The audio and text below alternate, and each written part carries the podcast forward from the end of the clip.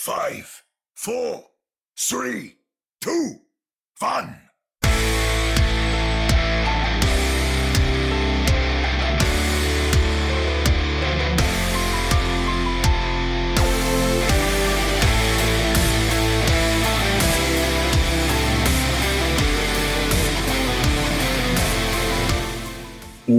Welcome to another episode of the Ready Set Pwn podcast, your premier source for everything to do with the Vancouver Titans. I am Chris at Lightforce, joined virtually as always by Omni at Omni Strife. Welcome, Omni. How goes it?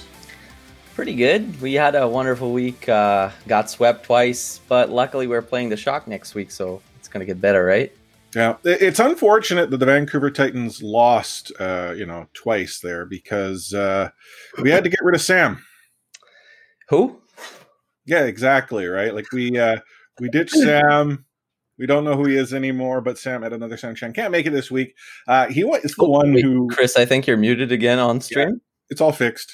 All Cool. fixed. Yeah, I know. It's like I, I'm a podcaster, not a streamer. Like eventually, we're gonna we're gonna be so big, we're gonna have to hire like a producer. Yeah. Like you know, and like you watch like Tim the Tatman, who like just he he just says management during a stream, and management gets involved. like we need Yes. management. He has a whip like off the. Well, he's got Off the ring. whips, right? Yeah.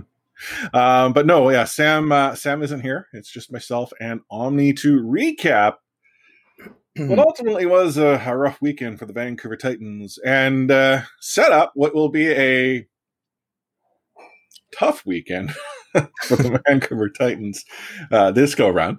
But uh, before we get into the payload, you may have noticed that over the weekend there were a couple of tweets indicating that there is some news to be shared on July 29th. Now, if you happen to not see those tweets, I would recommend that you go and take a look because they have clues. And I'm going to probably give more clues throughout, but there is something Hmm. huge happening on the 29th. Huge. I could just reveal it on stream like we did last time too. You you could you could totally reveal it on screen. You could just do it right now. No, and- too much and work uh, went into this. I, I won't blow it this time. But uh, that is correct. Huge news is going to be coming up next episode. Not to suggest that this episode doesn't have big news. We always have big news, but even bigger news next week.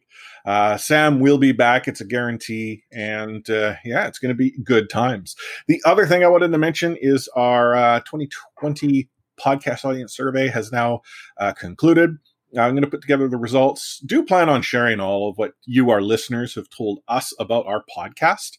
Get off And, the air. uh, That's the big one that we got off. the- Yeah, and, and uh, you know, I, I, I beg to disagree that we will. I mean, we might, we Yeah. might adapt or adjust, but uh, no, it was really good. I mean, we got a number of responses, got some some good tangible feedback, and I think it'll allow us to sort of move forward as we transition into the uh, the ever happening world of the Overwatch League. So. That's all said and done. Let's uh, get ourselves into the payload. Moving the payload. Join me. Well, we, we let the cat out of the bag right at the top of the episode.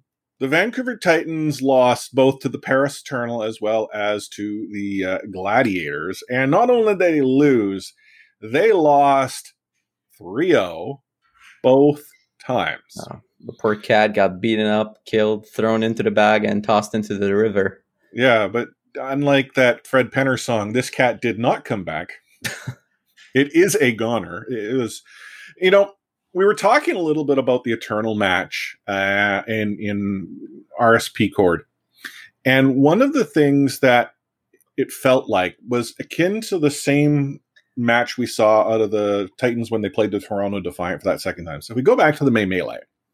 The Vancouver Titans put up a fight that no one expected them to provide in that play in match, taking the Defiant to five maps before ultimately losing.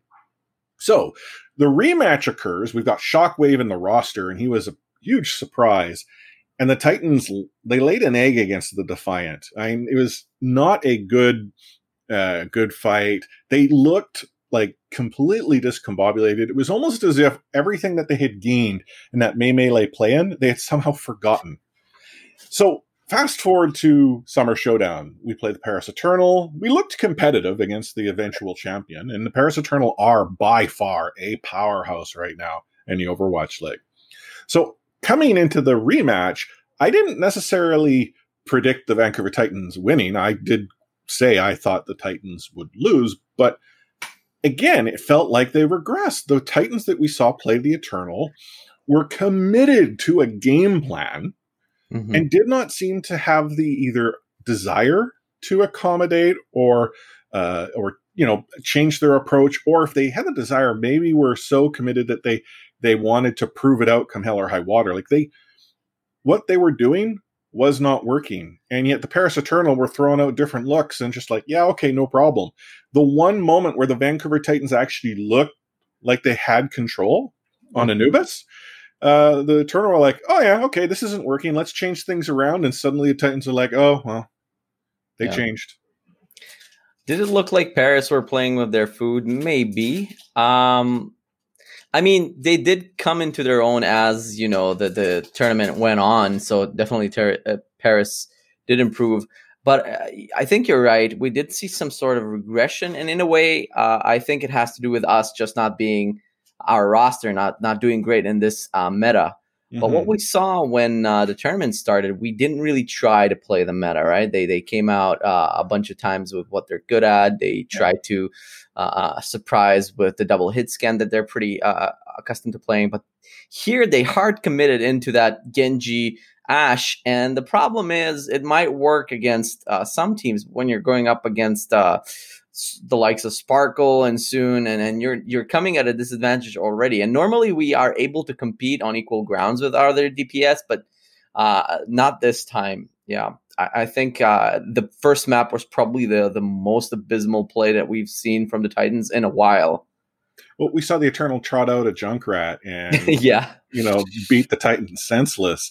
Um, quick, you know, thought: How do you feel Dalton did on Genji? We saw a little bit of him on Genji in the showdown, but you know, I'm curious. What did you think his uh, Genji style or Genji gameplay was like? I mean, it wasn't like horrible, but compared to the life of Sparkle, it's like fielding any uh, decent Genji against someone like Haksal. That's really the the type of uh, criteria we're looking at here. He's that great. And I do think he's more optimal on the Tracer and and other uh, heroes that he plays. Uh, he doesn't look not uncomfortable on the hero, but you know when you come up against such a competitor, it's really really tough to to excel. Uh, I, I did find it odd that he really fell in love with it because mm-hmm. because uh, maybe maybe the problem was that he didn't do that bad. Maybe that was the kind of like the trap. Maybe if he started out really horribly, he would have switched uh, quicker. But but he did a blade there, two kills there, so kind of he was uh, apprehensive of switching and adapting because you're doing well, not yeah. not sparkle great or not even like uh, remotely uh, uh, average. He was actually doing decently. Maybe that was kind of the downfall or the, or the pride that he felt like, oh yeah, I can take this guy on. Well, and so I I felt he was okay. Right. And you know, to your point, yeah, he's not he wasn't showing himself as a sparkle like a top tier Genji Haksal that we would be accustomed to here in Vancouver. But it felt to me that his Genji was much less than what we would have gotten out of a tracer play. Mm-hmm. And as we saw as the weekend developed, Tracer worked in, in circumstances. I kind of feel that the Vancouver Titans started to see maybe not the success that they might have expected when we saw him bring out Tracer eventually against the Gladiators on on Saturday. But there, were, I, I, had more confidence in the Vancouver Titans at that point than I had watching sort of the Ashe Genji. It, it just wasn't working, and it almost feels to me that the Vancouver Titans DPS are successful when both Dalton and Shockwave are are essentially complementing each other so that a team can't go and single one because the other will punish. That Ashe Genji, they were like two disparate pieces of a puzzle yeah. that if you took care of one, the other one didn't really threaten.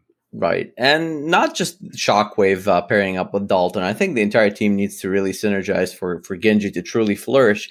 Because, in a way, like you'd see, especially Anubis, if we're discussing this map, mm-hmm. we did compete pretty well in most fights. The, the only issue was that we lost uh, key fights because of you know questionable ult economy like questionable ults when when we were already coming down like uh even with the echo when uh uh shockwave switched it's yeah, questionable decisions, really. No, and I, I think we've questionable decisions have punished the Vancouver Titans this current iteration of this roster from day one. And you know what? Mistakes are going to continue to occur. They are simply going to be things that you go and learn from and hope to not continue to make moving forward. I mean, there was a point where we had actually commented where I think Shred popped uh, his his cue as Rein, where he had no support, he had no follow up, and he had a third of his health.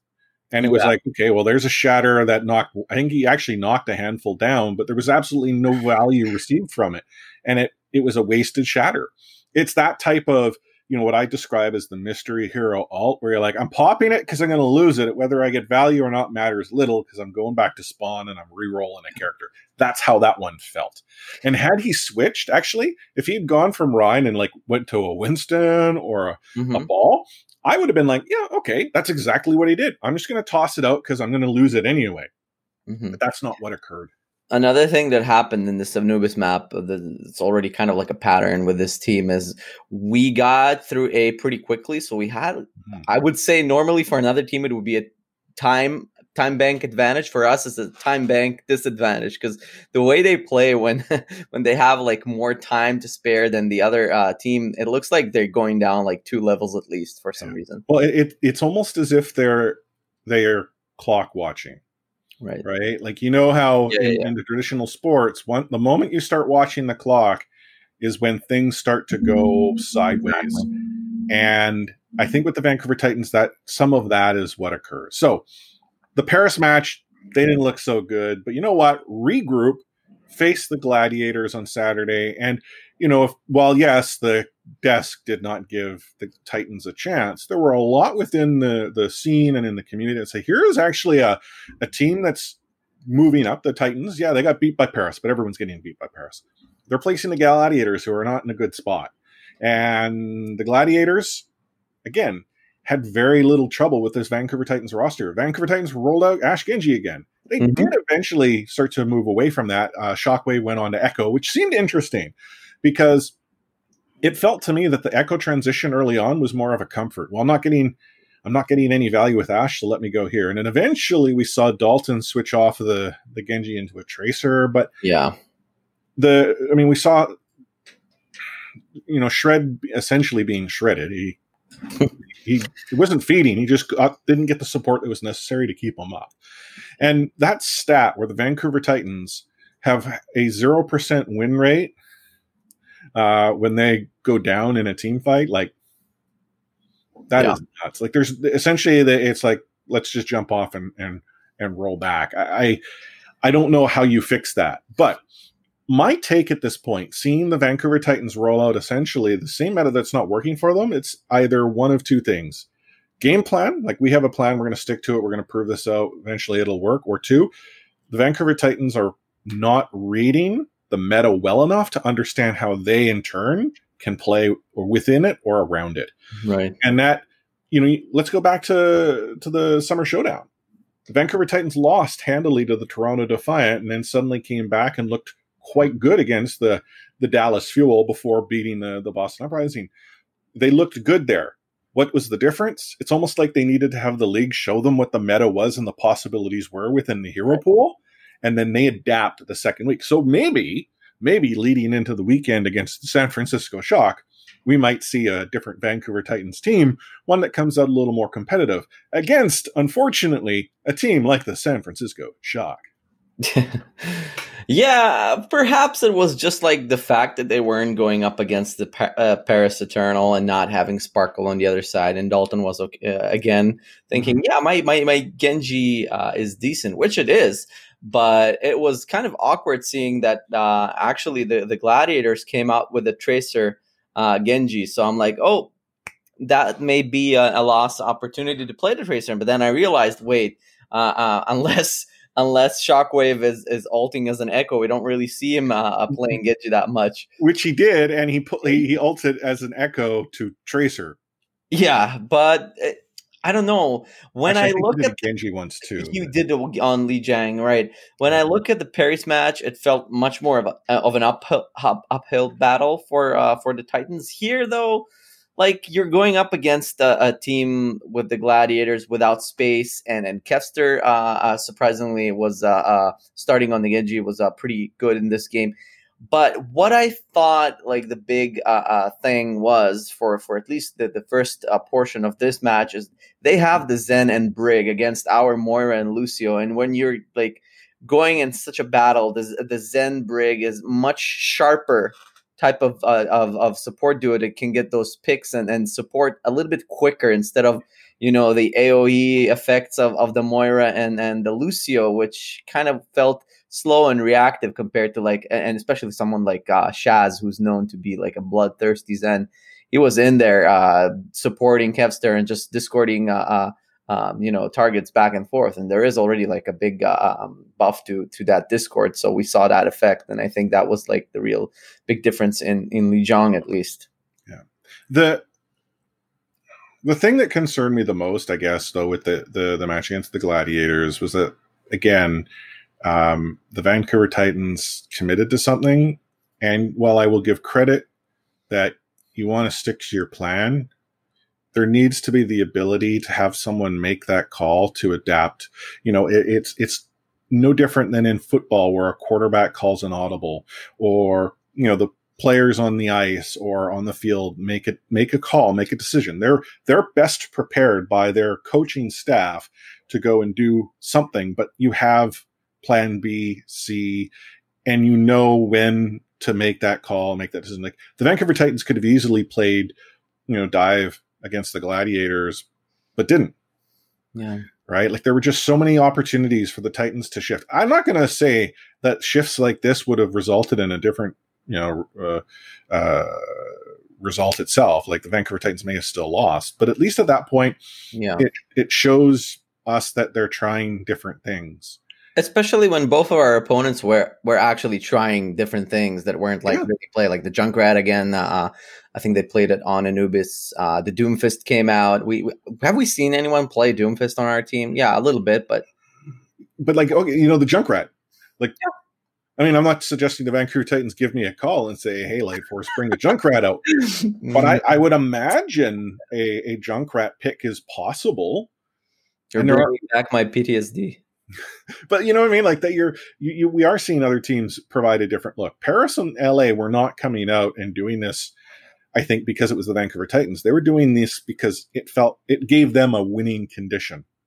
This mm. was not Philadelphia Fusion bringing chips in. Yeah. So, I mean, ultimately, though, what happened? The Vancouver Titans lost three out of the Eternal, lost three out of the Gladiators, and oh, but that that Gibraltar map, at least they woke up. Mm. Um, a little bit. I mean, true. normally they just play worse when they're down 0-2. This one was an exception. No, fair enough. They, I, I, will. Yeah, I mean, how many times have we seen Gibraltar where they can't even get it through the first choke? Right.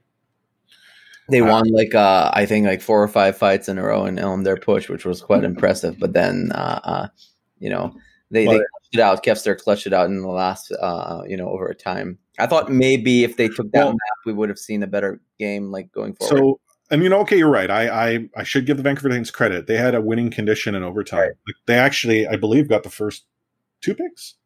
Mm-hmm, mm-hmm. But again, it was mistakes that started to get made, and next thing you know, mistakes. Everything he like retire?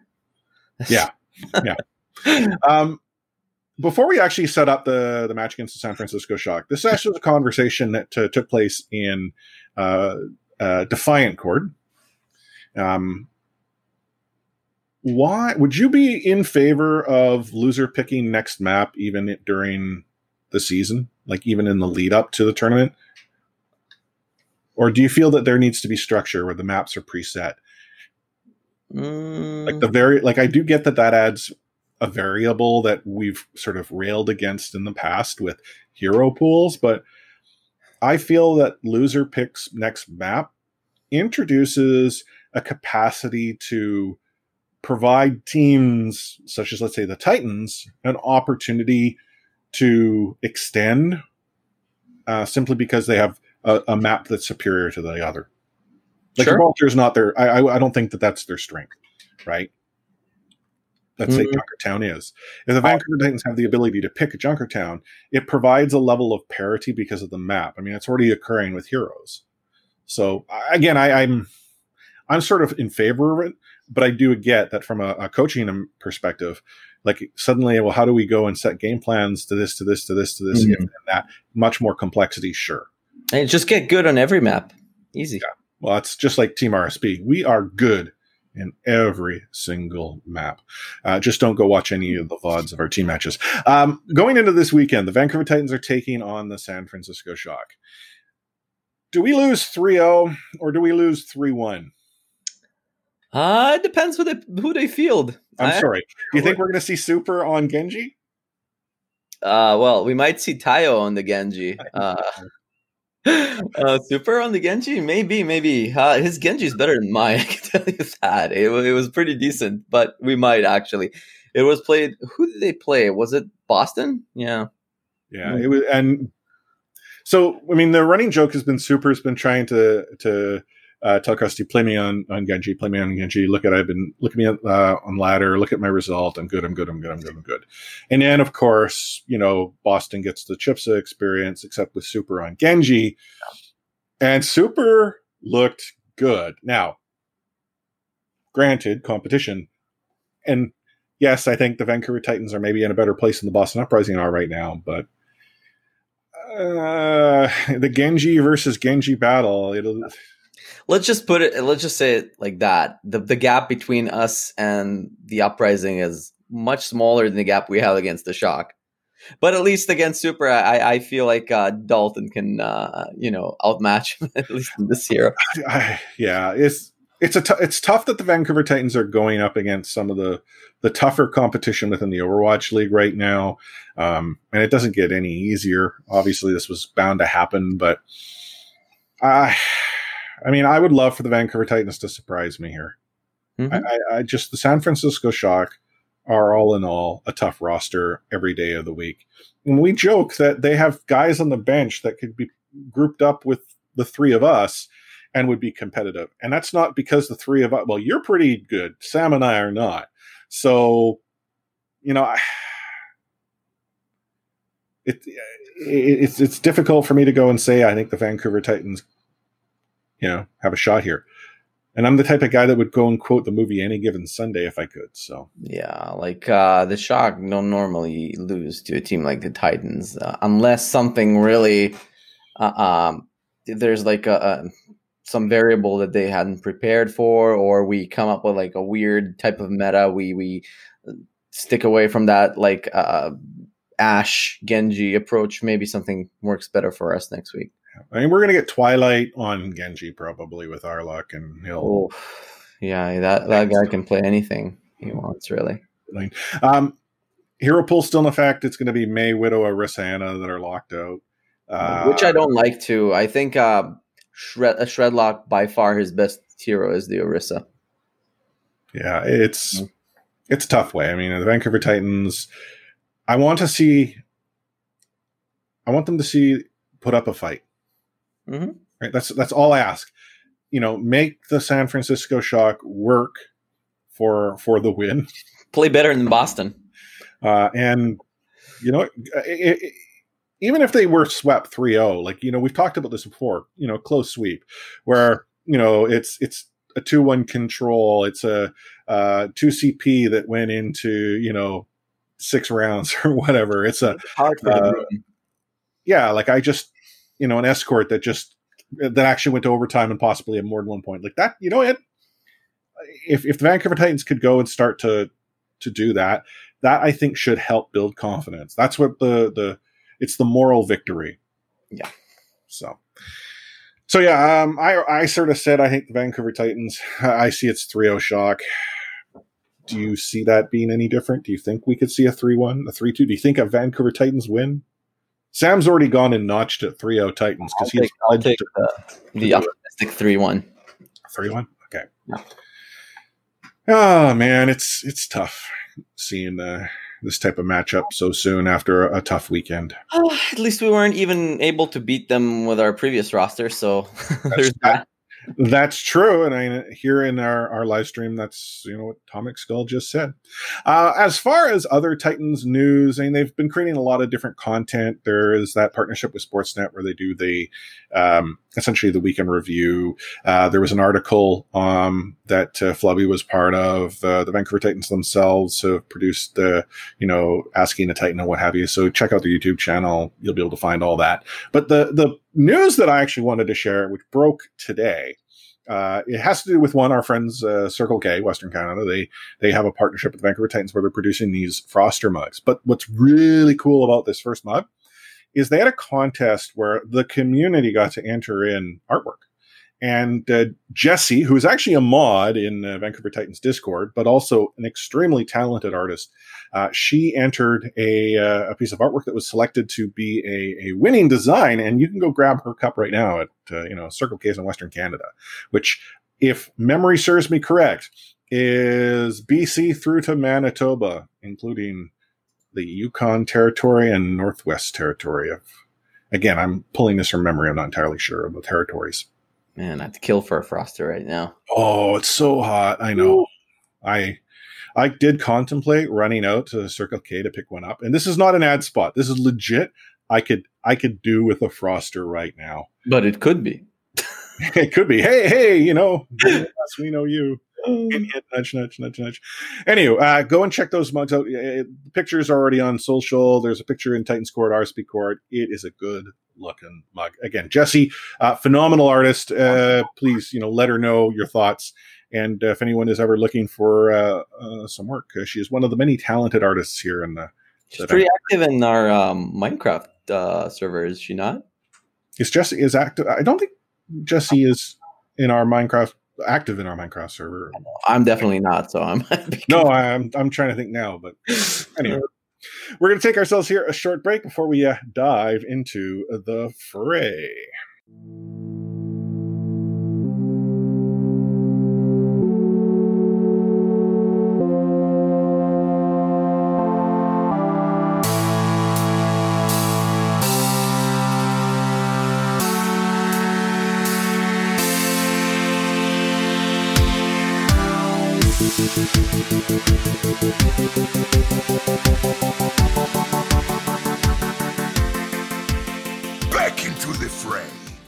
As we kick off the fray, should give a shout out to Rockefeller who dropped us a sub on Twitch, as well as myself, that Light Force guy.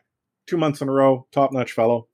Uh, but again, thank you for those uh, Twitch Prime subs. Every little bit helps. Any support you provide us when we're live streaming uh, we do want to recognize. Uh, as far as the fray, however, let's talk a little bit about the week that was. So, in rapid fire, uh, uh Vancouver Titans kicked off the weekend by losing to the Paris Storm 3 0, as we already know. That was followed by the Battle of Texas, which was an entertaining match between the Dallas Fuel and Houston Outlaws. Dallas won 3 2. The weekend was then uh, further kicked off by the Asia Pacific region for Saturday only. Hangzhou Spark beat the Seoul Dynasty 3 0. The Guangzhou Charge beat the London Spitfire 3 1. And then the Chengdu Hunters beat the New York Excelsior 3 2, which was a wacky match. Like at one point, the Chengdu Hunters comp was like, not, I couldn't even say it was quick play. It was more mystery heroes than anything else. Um, the uh, Titans then lost to the LA Gladiators, as we already know. The Toronto Defiant beat the Washington Justice 3 0 handedly. Uh, the Florida Mayhem beat the Boston Uprising 3 0, and the Atlanta Reign beat the LA Valiant 3 0. We then go to Sunday, which is just in NA, and that's where the Paris Eternal beat the Toronto Defiant 3 0. The Atlanta Reign lost to the Florida Man 3 1, and the LA Valiant beat the Boston Uprising 3 0. So, as you can see, a whole lot of threes and a whole lot of O's, except for a couple of matches.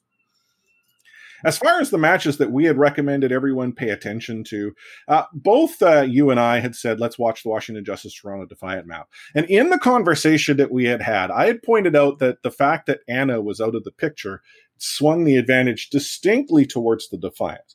You were maybe a little less confident on that. You still felt the, the Toronto Defiant were, you know, the team to win. Sam, however, was like, no, man, Justice are legit.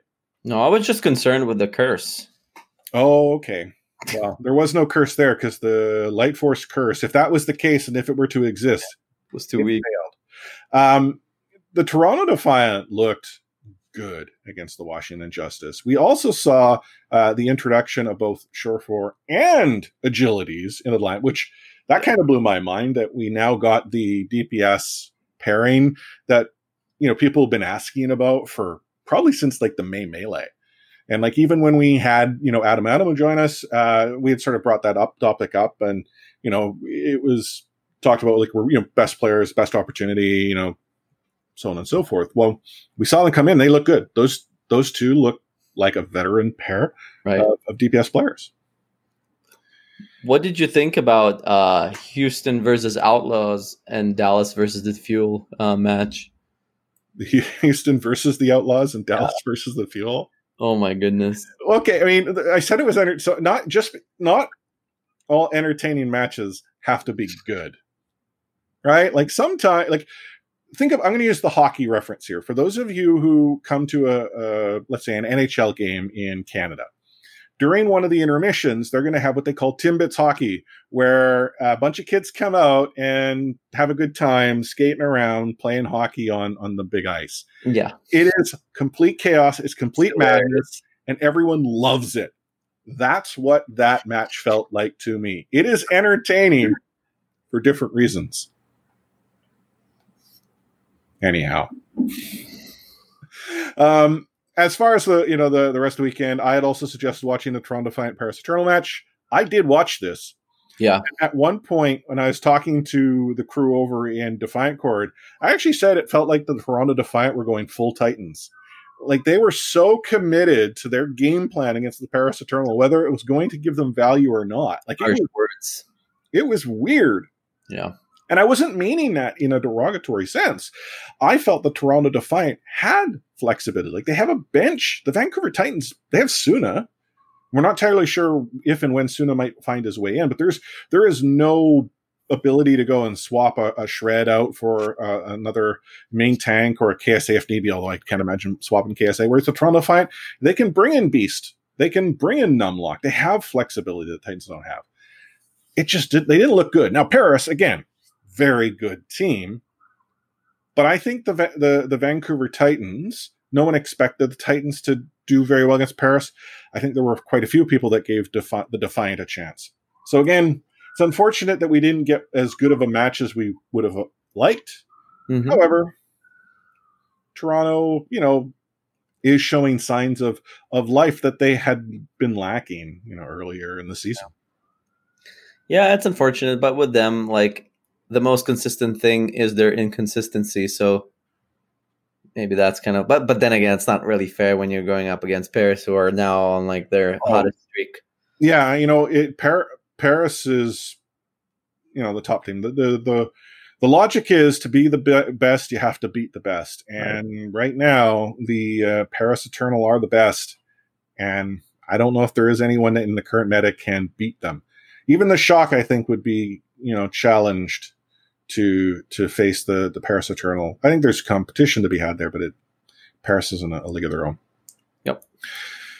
So that brings us into the uh, week that will be. Now, just like last week, we have another Friday kickoff. Thankfully, this Friday, it's not the Vancouver Titans that are going to be kicking the uh, the week off.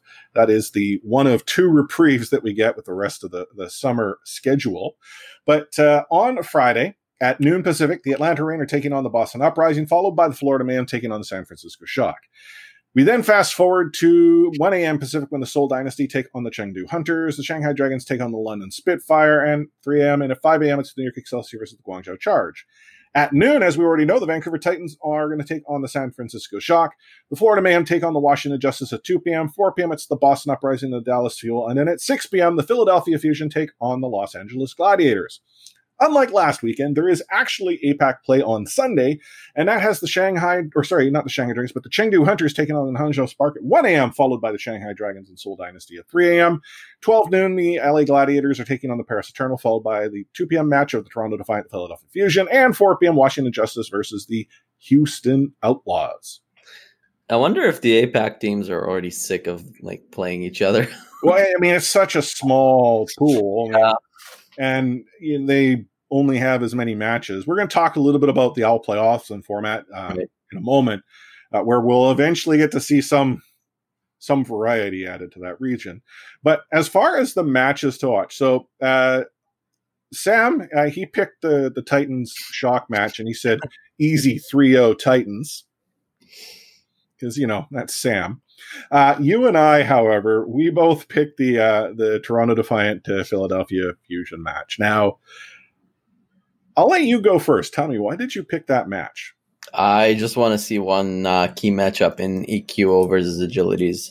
To be honest, Yeah, who can uh, carry more on the Genji? I, I I think that EQO will be will have the upper hand, but I'm I'm looking forward to see my boy Agilities play.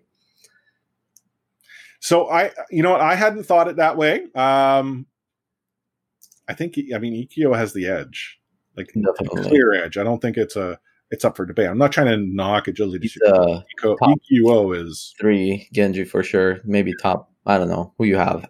Haksal, Sparkle, EQO, and yeah, it's, uh, around a tier of their own. there was this, uh, Alton.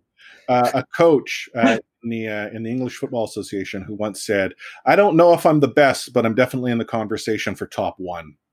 Mm, EQO that's a good line. definitely in the conversation for top one. Um, so I picked it because again, Toronto Defiant soft spot. I also, I think this is a make or break match. So that we know the Defiant didn't do too well against the Paris Eternal. Paris Eternal are a top team. Philadelphia is equally a good team. Maybe a tier below, but like up there too. Yeah, So, I think you know the Toronto. This is this is sort of the show me type of match. If Toronto is truly a top tier team, as some of the power rankings are currently providing them as, this is a match where they don't necessarily have to win, but it has to be close. It has to be hard fought, and it has to be the type of match that goes either way. If the Toronto Defiant can't prove that against the Philadelphia Fusion, then I think it's more likely that we had have to see them as that mid tier team. yeah. Uh, and then the rest of the weekend, it was like, yeah, there's lots of stuff. I mean, uh, the APAC region is so hard to to predict right now because we've seen so much craziness. Like the New York Excelsior, for instance, apparently have only just gotten together, and they've been into Korea. Like they've been in Korea as long as the old Titans were, weren't they? Uh, there was a time that was they were still in NA. I'm not really sure when that transition occurred. Yeah, I mean, it, anyhow, it's just so weird because the fact that these players were playing separately and now we're coming together. So maybe there's something to be said there as they face the Chat, no. charge. Um, that might be a good match to watch. Uh, the the Dynasty Hunters. I mean, I can't I can't say go watch the Dynasty Hunters, but then the Hunters go and put up some craziness against just. And then in NA, it's right now in NA, it's it's it's clear top tier teams. There's a large middle tier, and then there's the uh, Mhm. teams that uh, exist in the bottom: Washington, Vancouver, and Boston in one way, shape, or form. Oh man. Anyway, uh, as far as other news, so podcast lore states that all the greatest and best news in the Overwatch League seems to break on Wednesday, and because the Overwatch League listens to our podcasts and knows that they need to get this information out on Wednesdays before we do, they broke news of the Overwatch League playoff and grand finals. Now. I'm not going to go through all the details because a whole week has gone by, and I'm going to presume that many of you have already gone through and consumed the content. But at a high level, for those that might not have, so the playoffs themselves are going to kick off in September. And in on September 3rd, that kicks off a two week sort of like online match, similar to what we've seen with like the May Melee and the, the Summer Showdown and what we're going to see with the Countdown Cup. And the, the intent being is there's going to be a series of sort of play in matches um, for teams um, within a bracket. So, uh, for let's you know talk a little bit about APAC. It's simple. APAC is going to have a essentially a six versus seven, and then third seed takes the the uh, winner, and then fourth seed takes who's ever left, uh, and then they go into a double elimination. NA, it's similar. There's essentially the play in, and then there's some more play ins, and then a play in, and then double elimination. But eventually, what's going to occur is that there are going to be two NA teams and two APAC teams left. And at the conclusion of this sort of play in tournament, the NA teams are going to travel to Asia. Now, before you say, oh, are they going to Korea? Are they going to China? We don't know. All we know is they are going to that region. Right. What it is we do know is they are not going to be playing on land. There is not going to be a stage match. It is not going to be necessarily teams in the same location. They are simply moving the NA teams to the Asian region to make it more competitive and add to the integrity of a match that isn't completely dictated by ping. Now, when the NA teams go travel to Asia, they've already acknowledged that there is going to be a period of time that needs to occur to allow for essentially any quarantine requirements, uh, acclimation to the region, time zones, and all of that. So there will be apparently a like a two or three week downtime between the end of the pl- sort of d- double elimination brackets and the sort of finals weekend, as I guess it would be, or finals weekends. I'm not entirely clear if it's one or none or two. Yeah. Now, as far as when the matches will be shown, that's to be determined. So let's put on our thinking caps here. For those of you keeping score, I'm going to presume that the Asian region, they, it's going to be Korea. I can't see China being it. And I, it's just geopolitical more than anything else. So I could see sort of South Korea. Now, if you were to go and look at time zones, the Overwatch League will want to maximize the number of eyes that they can draw based on, ano- you know, whether it's EU, NA, and Asia. So they have to acknowledge straight off the bat that they're going to lose one of those regions based on time. I'm going to presume they're going to lose the EU. And this is not me taking a shot at the EU, it's just the number of NA teams um, that exist. It's just truly that. They're an NA centric league, whether we want to accept it or not. So if they drop the EU to get a time that's okay, and I mean okay loosely in Korea, and a time that's okay, and I mean that loosely in North America, means a Korean morning and an Eastern North America evening. Like we're talking like a 10 p.m. Eastern style match that would kick off. And if they were to have two, it might be like a 9 and 11, which for us in the West Coast is actually not horrible because that would be, you know, for us, prime, what we would call prime time. That's speculative on my part, though.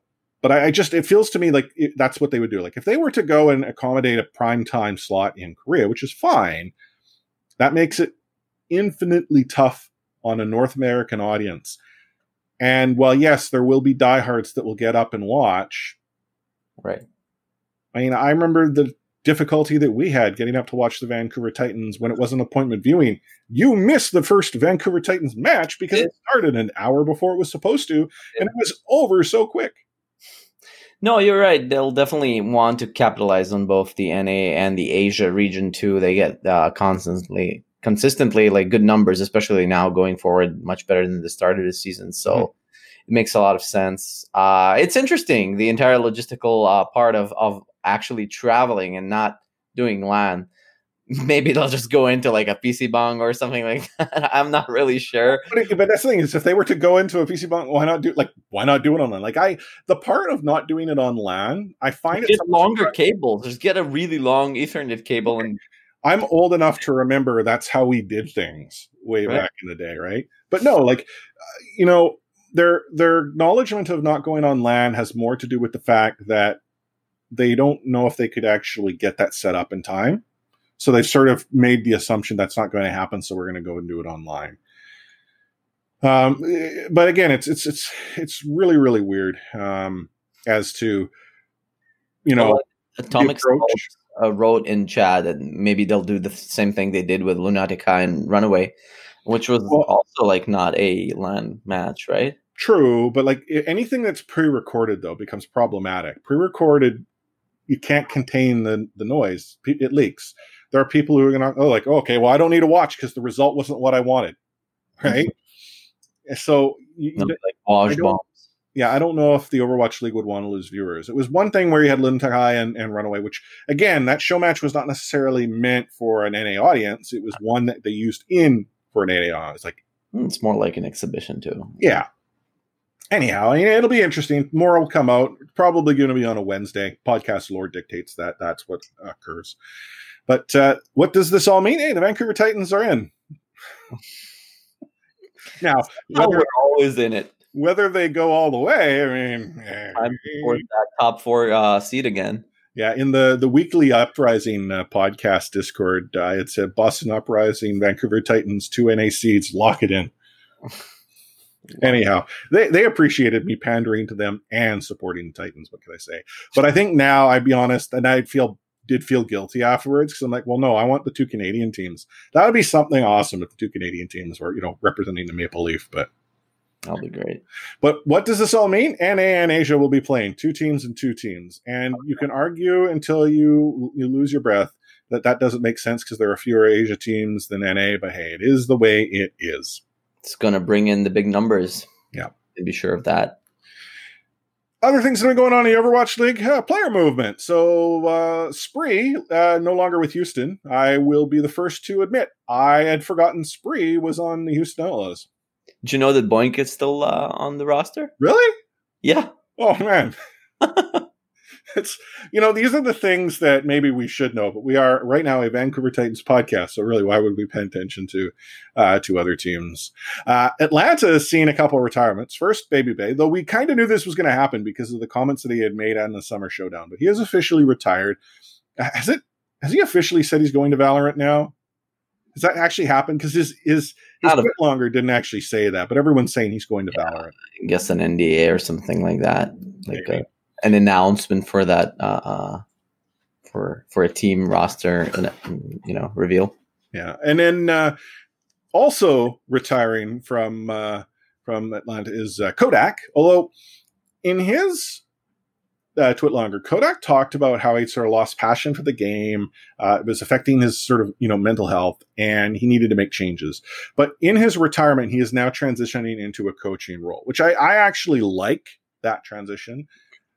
But the question I asked on RSP Cord is this still an indication that the Overwatch League, or maybe not the league as a whole, but teams themselves need to do a better job at providing for, you know, both physical as well as the mental health of their players? It's one thing to lose the passion for the game. Teams have very little ability to, to deal with that. That's more an Activision Blizzard thing. But then the other component to, to keep in mind, though, is that you know, I feel that these are young kids that still need to be provided uh, a modicum of support, or if it's there, almost it's almost the parental relationship where someone needs to act as team mom or team dad or whomever it is to sort of almost force them to do things to sort of recharge those batteries. I mean, we've we've talked about RSP cord like back in the day with the Titans, how you know, a friend of the show, Katrina, would be the the Titans team mom, and I think that's kind of necessary, especially when we consider these are still kids. Agreed. But you know these issues or these challenges are so complicated that even if you do provide that support, it, it's not going to uh, like work in every situation or in every every case. These are such complex issues that I think we're just like scraping just the tip of the iceberg. So hopefully, like especially now with COVID and all this additional stress that was put on the league, and and you know the league surviving or not. Um, yeah, I, I cannot really uh, blame organizations for. Oh, I, I'm not. I'm not blaming. I'm simply No, no, asking that they maybe need Yeah, to do I'm not, I'm not implying that, but yeah, it's it's it's it's tough out there, uh, both in the league and out of it. But I'm just happy that he was able to uh, remain with the team because I remember before this season even began, uh, there was a um, a big interview with uh, I forgot his name, but one of the GMs of of uh, or the GM of of uh, the Reign, and he said like what a professional guy uh, Kodak was, which he was he was actually on the original roster and then he got dropped, but then he uh, like proved himself to be such a good professional on their uh, academy team. So he's he's like a stalwart, uh, you know, athlete, e athlete on that organization. So I'm happy to see him transition into a coaching role for sure.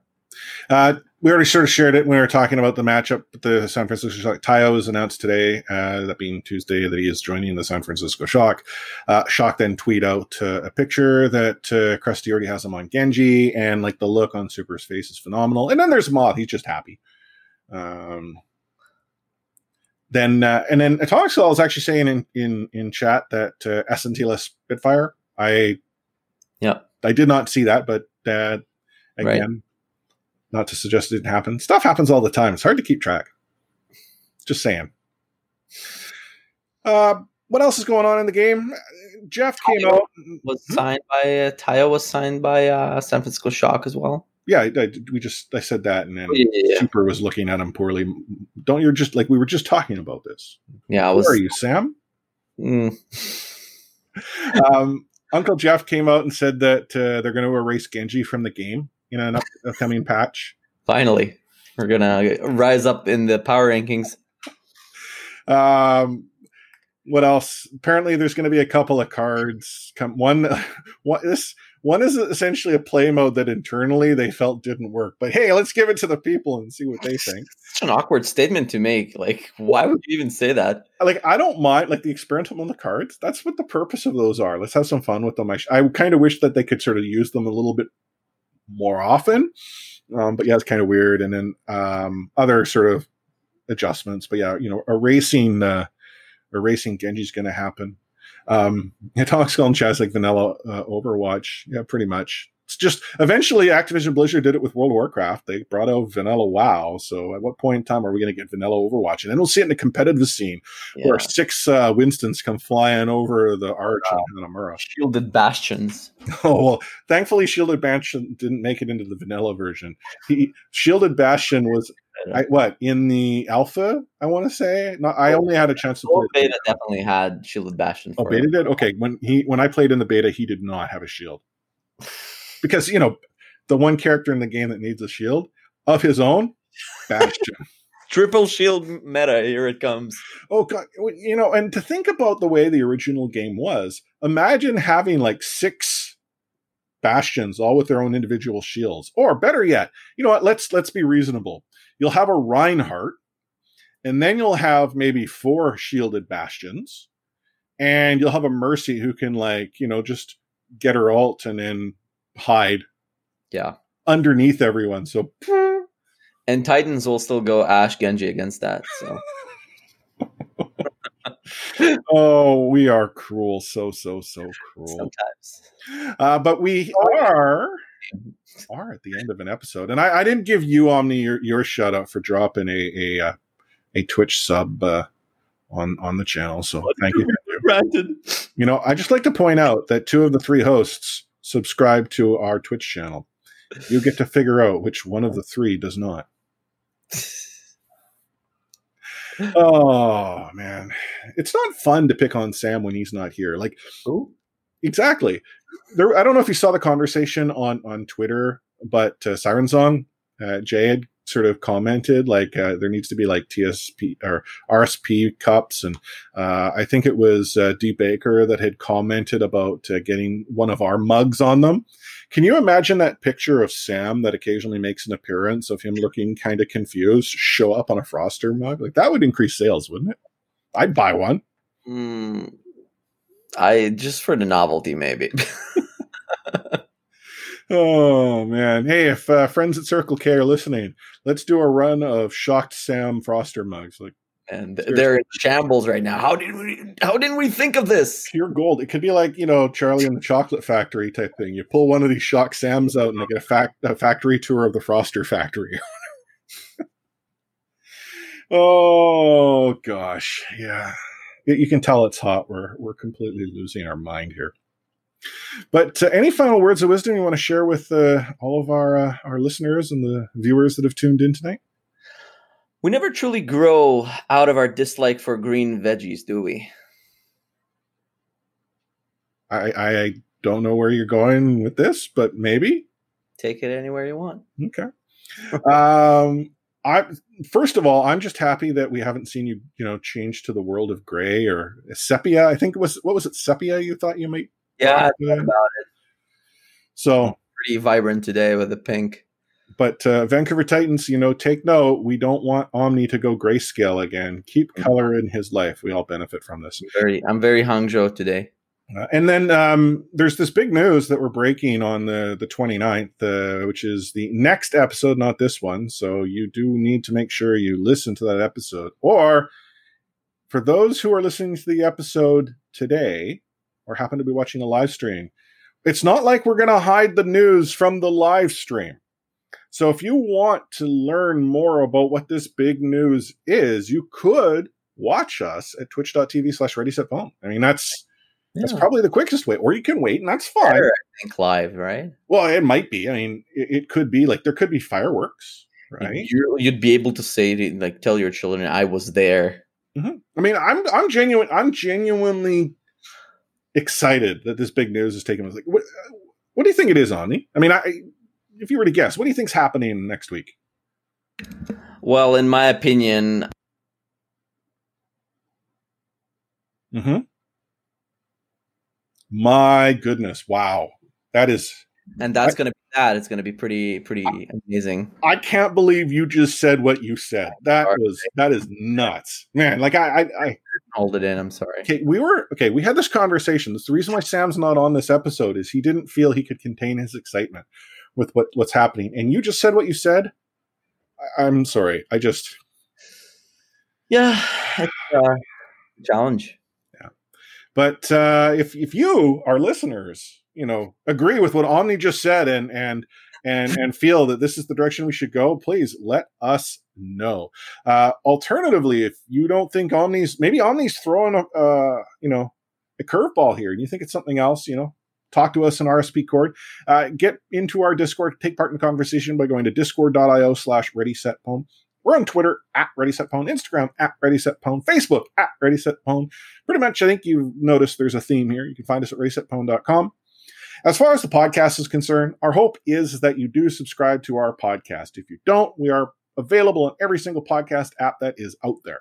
We also ask if you like what it is you hear, or heck, if it is something you don't, let us know by leaving us a review. Whether it's a phenomenal review or it's a horrible review, we take them all. And you can actually share those thoughts with us by going to podchaser.com slash ready set pwn. And as is practice, we will read these reviews live on an upcoming episode because we want to showcase both the good, the bad, as well as the ugly, and we'll take our lumps as best as we can. Last but not least, if you want to drop feedback to us, it's feedback at resetpwn.com or voicelink.fm slash ready set pwn. So on behalf of myself, Chris at Lightforce, the missing in action, Sam another Sam Chan, the guy with the loose lips who's sinking the ships, Omni at Omni Strife. I'm going to sign this episode off with those magical two words, catchphrase.